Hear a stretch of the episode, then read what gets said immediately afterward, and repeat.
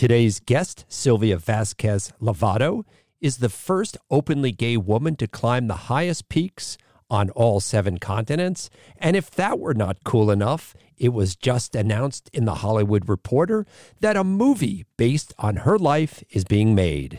Expanding World in association with the Explorers Club are proud sponsors of this episode of Life's Tough, Explorers Are Tougher, and the Global Exploration Summit, a pioneering endeavor bringing together the world's leading explorers, sharing cutting edge technology and innovations to propel us toward the next frontier in the future of exploration and to make a difference in the future of humanity.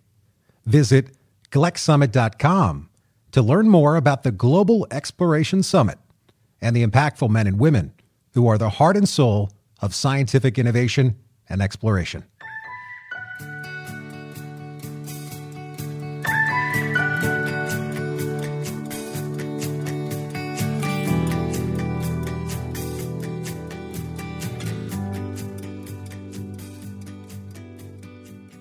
This is Life's Tough, but Explorers Are Tougher. I'm your host, Richard Wiese. If you're new to Life's Tough, I'd like to welcome you and tell you a little about myself and the show. First of all, I love the outdoors. I always have, and I always will. And I've also been surrounded by explorers my entire life.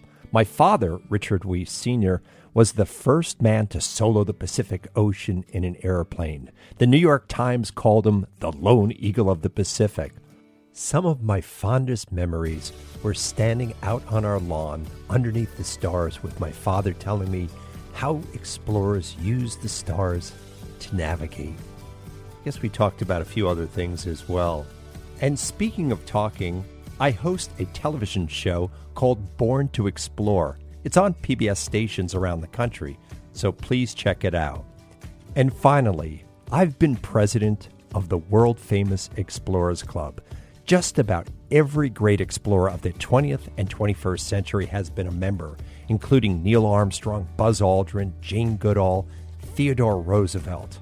Some people say it's like Harry Potter's Hogwarts, only for adults. I've heard stories that would make the hair on the back of your neck stand up. You see, explorers are the type of people who walk in space, go to the bottom of the ocean, and stand on the highest summits. Scratch the surface of any explorer, and you'll find they're all storytellers. This show is about their tales. Uh, greetings to you wherever you are in the world, and welcome to Life's Tough. Explorers are tougher. I'm your host, Richard Wiese. Perhaps the most frequent advice that I received growing up was just be yourself. Well, imagine taking that advice and it could be dangerous or even harmful. Joining us today is Silvia Vasquez Lavado. She is the first openly gay woman to climb the highest peaks on all seven continents. Welcome to the show, Silvia. Good to see you again. Hi, Richard. Good seeing you too. This is so great. Very, very nice seeing you in this 2021. So, did you ever get that advice or hear that advice growing up, or at least hear it to other people? You know, just be yourself.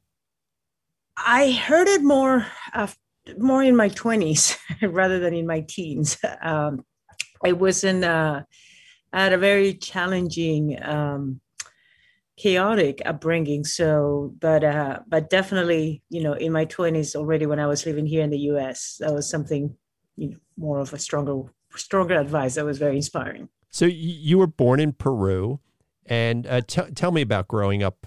Uh, where did you grow up in Peru? So I was born in Lima, Peru, and uh, during the 80s, unfortunately, we were going through one of the worst time periods in our country's history. We had uh, we had transitioned from a military government into a democratic one, and um, there was a little there was a lot of challenges at the time with the economy hyperinflation, and then we had the birth of, or maybe the the high um, time of uh, the terrorist movement. Uh, we had the Shining Path at first that really started in a small city, kind of more from as a from a kind of started more as a communist um, political movement, but then it became a terrorist movement. And then we also had a second one um, that was just as dangerous called the Tupac Amaru movement. And so that unfortunately made it really challenging to have a, a safe society. There was constant threats, there were constant bombings, um, and it just took away, you know, the safety that you feel um, growing up in, in in any normal regular city. So, I mean, to draw a comparison, would it be like growing up in a, in a war zone someplace, or was it that you just had the fear that something bad could happen to you at any point? It was, I mean, you know, it seemed amazing, but I was always impressed how life kept going.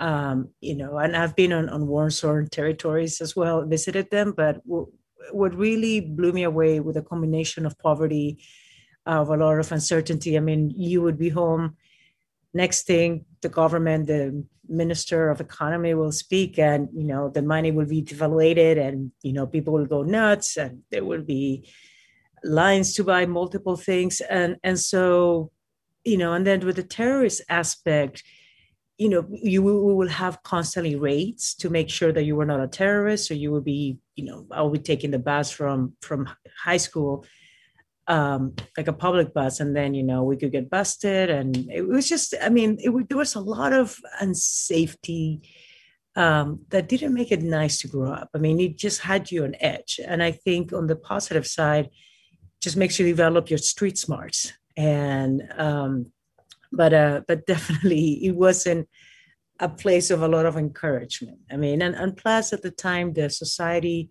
was still quite patriarchal um, you know, very one-sided. I mean, women were not seen on their full potential. So, so it was very unique upbringings that I, in a way, I think have influenced how I look at the world now. I'm lucky that, you know, I have these incredible opportunities. Um, but you started a uh, non-for-profit called Courageous Girls, and that yes. uh, helps um, survivors of sexual abuse. So mm-hmm. uh, I'm assuming that in your past at that point, that you had been a victim. Yes, I actually, I mean, and to add to the top of it, of, of my upbringing, you know, unfortunately, just like, you know, one in three women around the world had to experience a very unfortunate period of sexual violence. And, and that, that added to all the uncertainty and insecurity, you know, made it incredibly challenging. Um, you know, it just made me quite fearful. And, and it took away you know, it took away my innocence. It took away the joy, and it, it made life quite harsh uh, to the degree that, you know, growing up, especially in my teens year, w- was incredibly self-destructive for me. Um, and I mean, ultimately, when I told my parents, uh, because unfortunately, was somebody who, who used to work within the family, um, you know, their they ended up working with psychologists and the best advice was for me to leave the country. And so i i was able to, and and one of the things that i was good at i channel i believe all my all my frustration all my fears um, into studying. So i was quite book smart and i was able to come here with a scholarship. And so i arrived here in the states just when i turned 18 to kind of start a new life. I, I, I would have to imagine, knowing what I know growing up in the United States, that when you come from that environment of terrorism, maybe sexual abuse, that 18 year olds must have seemed very frivolous to you or, or very carefree. I mean, you had to have seen that difference. Actually, well, you're going to laugh, but uh, I ended up going to school in the heart of the Amish country in Pennsylvania. what? yes. So out of the scholarships, my parents had a choice of universities, and my mom was in charge. And I think she fell in love with the photo of the Amish on the first uh, on the cover of the school application. So yeah, so that was my first that was my first exposure to the US. I mean, I imagine what you said. I had, a, I mean, we were having the Cosby show, we were having 90210, and you had this idea of America being, you know, this frivolous, exciting at times, you know, the difference. but but definitely not when I went to school. I you know I did not know this or expect this, Silvia. I, I knew you came to the United States, but and yes. and and I'm not making fun of the Amish people because they have yeah, not... a very lovely group, but I, I I somehow don't see them being what you typically think of uh, a, a, a, I'm not going to say normal community, a, a, typical American community. So, yeah. um, were they aware of, of some of the obstacles that you had been through? You know, and at the time, not really. I thought that was to me, and and you know, this is the beauty of, of looking at life. You know, in in you know, when things get thrown to you, you can complain, or you can be mad, or you can just adapt. And I was incredibly grateful for the opportunity of being out of my country, and and it was an, an, a period of adapting you know i mean it's still you know we were close to a smaller city. This is in the heart of uh, lancaster county which i'm not sure if you've beautiful area. Yeah been there. It's a beautiful, beautiful. area. Um, and it just exposed me to to a particular way of thinking. And and this is the way that i look at at stuff. Even and this is what has been beautifully translate you know to my exploring uh, or my exploration is that even though I come from a mentality, you know, in Peru, we, we was honed down that we were conquered. You know, the Spaniards came and conquered us. Um, coming to different places, I never go with that mentality. And instead of trying to impose my beliefs, I am more about respecting, you know, where I am, understanding the culture.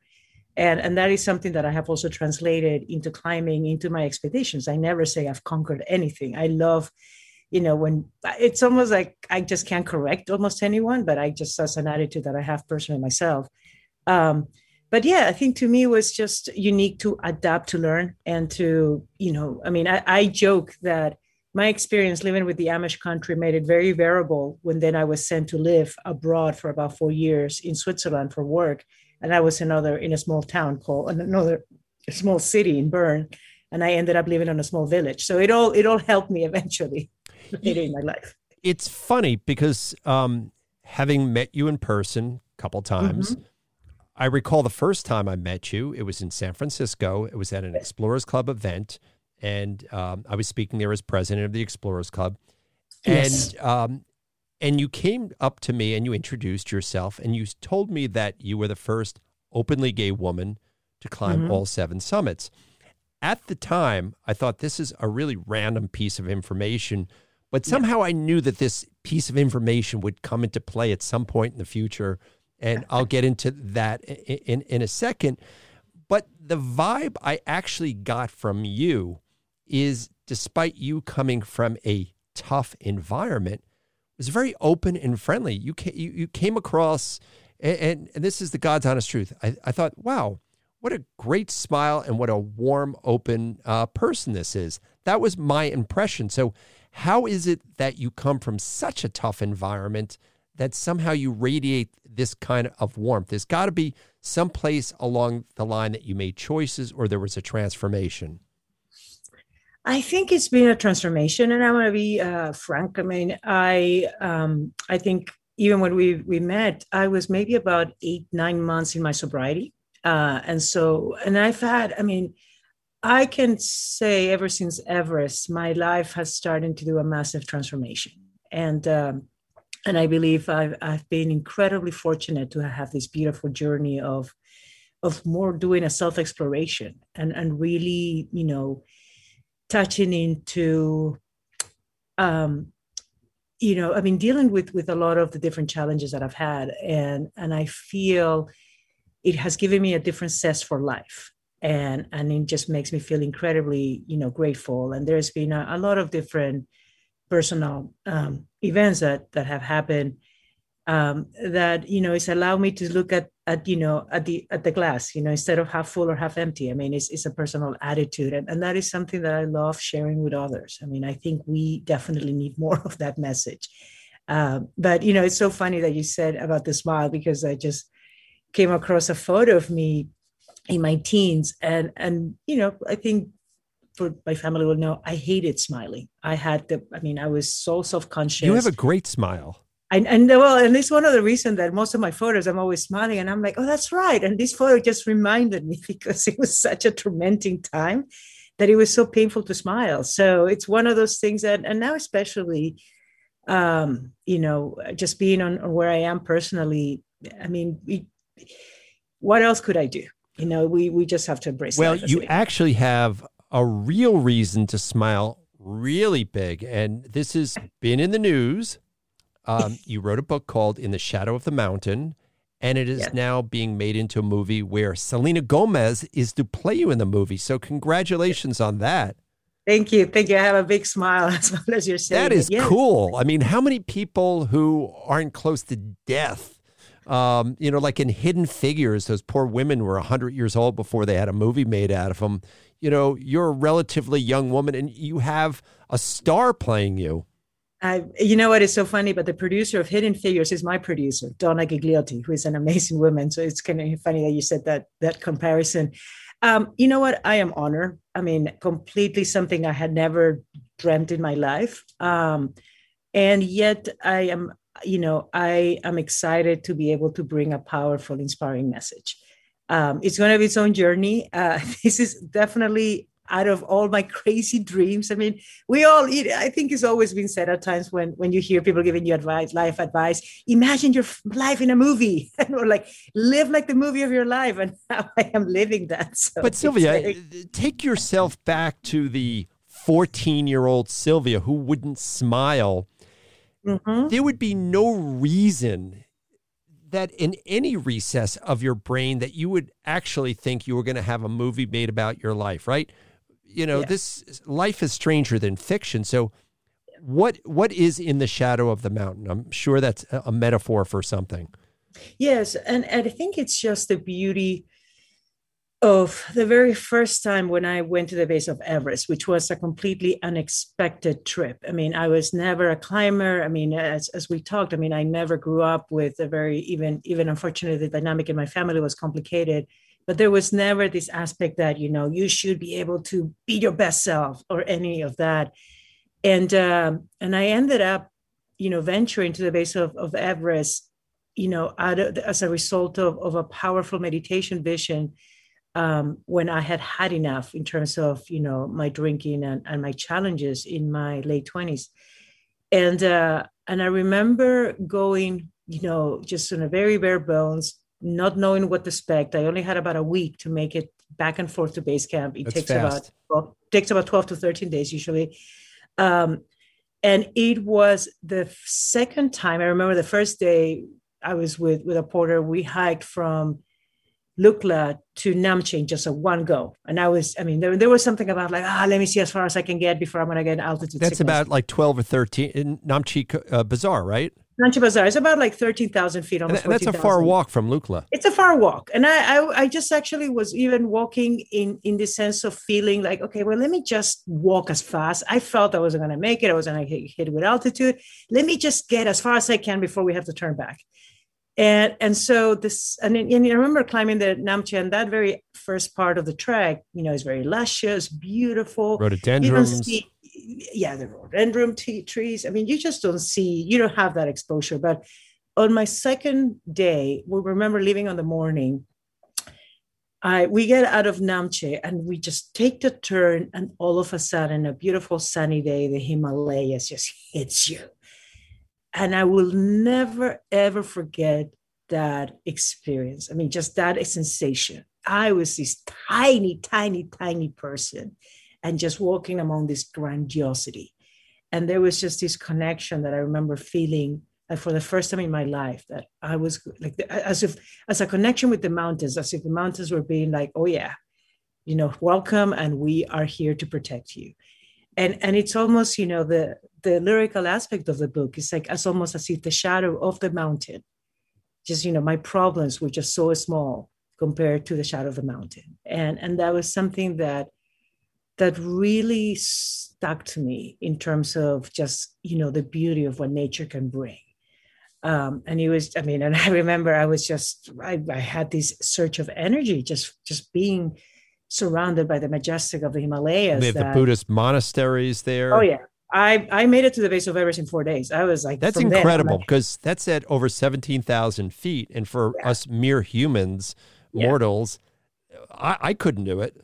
I was inspired. I mean, that was enough fuel for me to just boom. That is what really awoke in my heart that there was something magical, you know, within these mountains, and and that is what the journey has has brought me here. So when you get to the base camp of Everest, it's an interesting place because there's a lot of activity, a lot of testosterone going on there, yes. and that you see people coming off the mountain, setting up higher camps, and uh, it, it, there's a big difference between being on uh, the back of the stage, which I'll call base camp, and actually going over the Khumbu Ice Falls yeah. and up the mountain. So when you see people coming over looking pretty weathered or haggard, does that make you nervous? Think you want to do that? I mean, at first when I did it, it was in the fall season. Uh, it was in October, so there was nothing of that. I mean, base yeah. camp was empty. But I'll tell you personally, when I went into my own expedition, when I arrived to the base of Everest, I left my bags on my tent. I was the first time I was getting this massive view and really understanding. Oh my God, I'm going to be here for the next six weeks.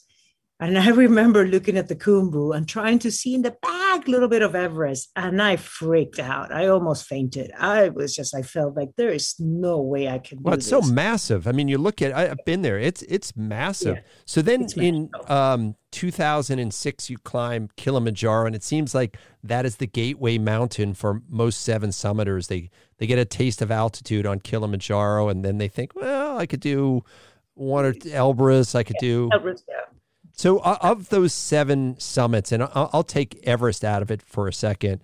Uh, which one did you enjoy the most? Which one did you think you liked the least? You know, it's almost uh, like children. Sometimes it's hard to pick on each of them. I've I've had my very unique experience. Um, I I mean, I'll tell you, Denali had t- took me three times. So you know, I mean, I and I was very lucky that all the rest of the mountains I did it on my first try. Um, I mean, I, I think Denali was possibly um, a very unique experience and, and the way that it is structured as well. You know, you don't have a lot of support. I mean, you have to carry everything on your own. Um, but that was a very unique and, and some of the most beautiful, I mean, sightseeing in terms of once you get high up there was, was just powerful. I really enjoyed that. Uh, Carstensz Pyramid in the island of Papua in Indonesia was just magical. I got lost on my way out. We were walking back uh, within the jungle, and I was with one of the assistant guides, and somehow we kind of were the last ones. And next thing, we take the wrong turn, and we are lost in the heart of the jungle. And that was really it wasn't cool at the time. It was pretty scary. Uh, but ultimately we managed to to get found and uh, and i can say now that was pretty cool. So during all these climbs uh, again you have made no bones about it. You're an openly uh, gay woman. Yes. Were you openly gay on those climbs or because each one of those places has cultural challenges mm-hmm. and also mountaineering let's face it it's a pretty high testosterone yes. Uh, sport so, yeah. what were the challenges there? Did you feel comfortable with that? Was it a little bit of a challenge? Yeah, and actually, you know what? I've always been very private about my life. Um, you know, and especially in 2006, I was already living in Europe. Um, I, I mean, what I do, uh, you know, having lived with so much fear, um, you tend to assess the situation and, and you tend to develop certain bearings. So, so one of the things, and, and you know, when especially in some of these places, just as a woman, you know, you're it's it's it's a danger itself. So you know, and on top of this, being a gay woman, so it's almost like you know, I become very protective, and I assess, and I figure, okay, when does it feel safe to really, you know, being open and and you know, sharing on your identity. Um, I have to tell you, I mean, in, in Denali in 2012, I was on this expedition and I met, uh, you know, this amazing young man, Cason Crane, and he was openly you know i mean he was making a point of climbing the mountain as, as an openly gay man. He had like the biggest pink socks and carry this massive rainbow and he always put the rainbow flag on his tent and oh yeah. It was i mean he sometimes like carried it as a cape. And i think that was quite an inspiration. I mean he he allowed me to feel that okay you know it's it's I need to be more embracing of my identity in the mountains. I mean, at in the first couple of mountains prior to that, I was like, okay, on edge on it. But but after seeing Cason, it just made me feel like, you know what? Let's let's push it, and and of course within the safety ranges. You know, I, I could see that happening in Alaska. Maybe you know, you get some comments, and and and I'm sure just for, even from my perspective as an openly heterosexual male, I'm mm-hmm. sure I, I would have made jokes to my um, climbing partners about it. Yeah. Um, but you know, in, in, other regions of the world, you know, especially you go to North Africa, the Middle East, I'm not so sure I'd be running around with a cape. You know, Yeah. so I think that's um, I think it's all changing for the good, but there's still a lot of obstacles in that respect. Yes, and I think the more that we can voice, the more that we can show, the more representation that we can bring out. I mean, the more that this actually can can improve, and that's a part of the responsibility of actually for me to to mention that and the importance of of, of sharing it. I mean, there's still, I mean, definitely within Africa. I mean, I've been I've I've I've been in in the Middle East as well, and and you know, it's just how we can you know bring a little bit of change to the environments and understanding for people and even in all latin america i mean it's still you know it's pretty sexist so It's it's a difficult challenge because um, what I may have as values as an American, I'm going to speak now as an American. I go to um, some countries and I see women not being treated so well. It's very difficult for me to impose my Western culture on them, and and sometimes it, it really might have more of a negative effect upon whoever's situation is, going on there. So I've always struggled. How do you become the change without um, sort of being imperialistic on Yeah. your ideas? Because if you go back to Australia in the 70s, they were taking Aboriginal kids away from their families to make them more Western. The Inuits were taken off of the um, their nomadic life and put into s- smaller villages. So even with the best intentions in mind, it doesn't always work so well. hmm I, you know, I- it's it's complicated. I mean, how to change? You can rewrite history, um, and even in this country right now, we we are found ourselves in in a very unique intersection. Um, but I believe, you know, in many places, it's more about understanding and, and figuring out, okay, which organizations, who are the people, uh, or what what particular, I mean, what I mean, what a small um who are like the local social change makers who are maybe doing the work? And and for example i mean to, to your point i remember visiting the congo which was i mean the drc especially which was you know it's been quite war torn and, and that was been in the middle of a civil war. Um and and you know there was this massive i mean issue with you know femicides and and the way that they were treating women um, and I remember connecting with a local organization. There was a local man who actually was working with uh, rehabilitating former child soldiers and, and young women who had been, you know, locals, I mean, who had been on the streets. And he was kind of trying to to help them through his own way of bringing them into dancing, into music. And that was very powerful because it showed me that sometimes it's not just even, you know, the imperialistic or the big organizations that bring the change. It's more at the local level that actually there are organizations there are situations almost everywhere that they, those are the ones that are worth connecting and to be able to understand okay how can we you know help solve some of these challenges? So you have this film that I, I don't know when the release date is or or even if mm-hmm. they started shooting it yet, but you realize once a film comes out like that, the privacy of your life is is mm-hmm. probably over. Have you thought about, you know, going forward, the I always say the next act of your life, how you're going to take that sort of power of the media and and harness it into something that makes not only you re- reach your full potential, but others around you. mm-hmm. Have you given some thought to that? You know, it's so funny. I mean, I'm still working on the book. I mean, I mean, the book hasn't even been published yet. The book is getting published next winter, uh, 2020, 2022. Um, and uh, I mean, if anything, my dream with the overall book, with the film, is the opportunity just to, you know, first of all, bring light to to the shame that, um, you know, what what many women, I mean, unfortunately, too many women have to put up with, and and how we try to get silence, and and just what it does. But you know, I am here to be a vehicle, a platform to just allow people to find their voice um, and that is you know what my commitment is for for the next you know several decades and as long as i can be here that and, and definitely combining my cess for exploration but but definitely using my platform as a way to i mean i see myself i mean i have been on the other side you know. I, I remember you know when i was even trying to struggle with my own addiction and with, with my own issues i mean trying to attend conferences trying to look out for mentors or, or just for the messaging. And and so having been on that side you know what a beautiful privilege and opportunity to now have this opportunity to talk to that version of me who was hurting who was scared who was ashamed and and being able to reach to that. And so that is one of one of the opportunities that i'm very grateful to have. I, I find it um, very refreshing that you look at what was a very dark side of your life or things that you wouldn't wish upon any, anybody but you've used that as a vehicle to grow and to be powerful and to who you are. And and i, I think there's something to be learned by that.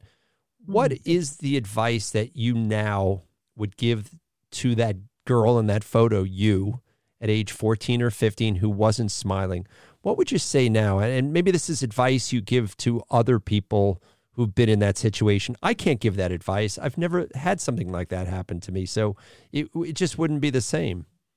I would tell her, you know, I mean, and, and I don't know how this is to come across, but I would tell her, you know, first of all, you're not broken.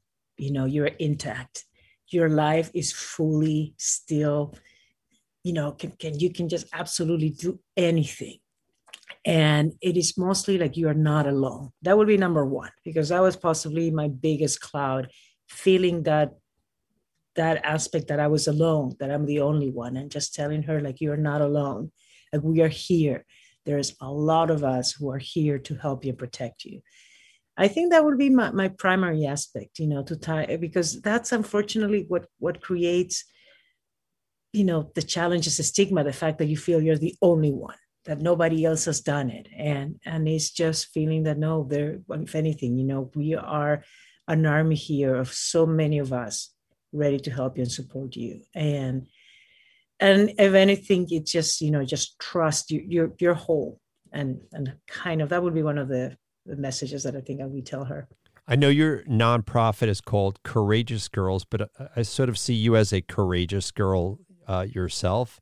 And um, I've said this to you before, but I'm so happy that you did introduce yourself to me uh, two years ago. Uh, I don't know if that was a courageous act or not, but I, I feel that my life is richer for having met you.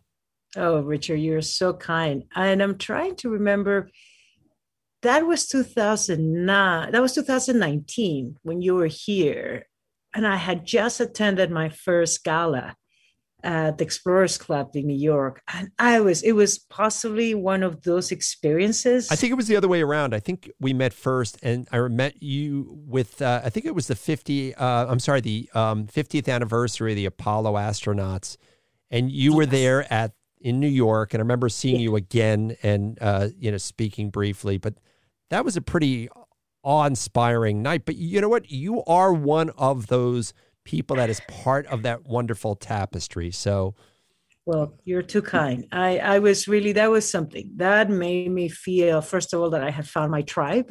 I used to joke that, you know, we're all missing the same screw in the head. And it was just, it was just so refreshing and quite inspiring. And, and I have been, you know, it's been such an honor being, being part of this organization. And I'm so looking forward um, you know, to, con- to continue contributing more. I mean, I'm, I'm still one of the early, I mean, hasn't been too many years that I've been a member, but but you know we have such a beautiful legacy to keep giving, and and this I mean exploration, meaning nature was what really helped me overcome so much adversity that I mean, why not being able to to bring this message worldwide? So I'm happy to say that we're both uh, members of the Screw in the Head Loose tribe.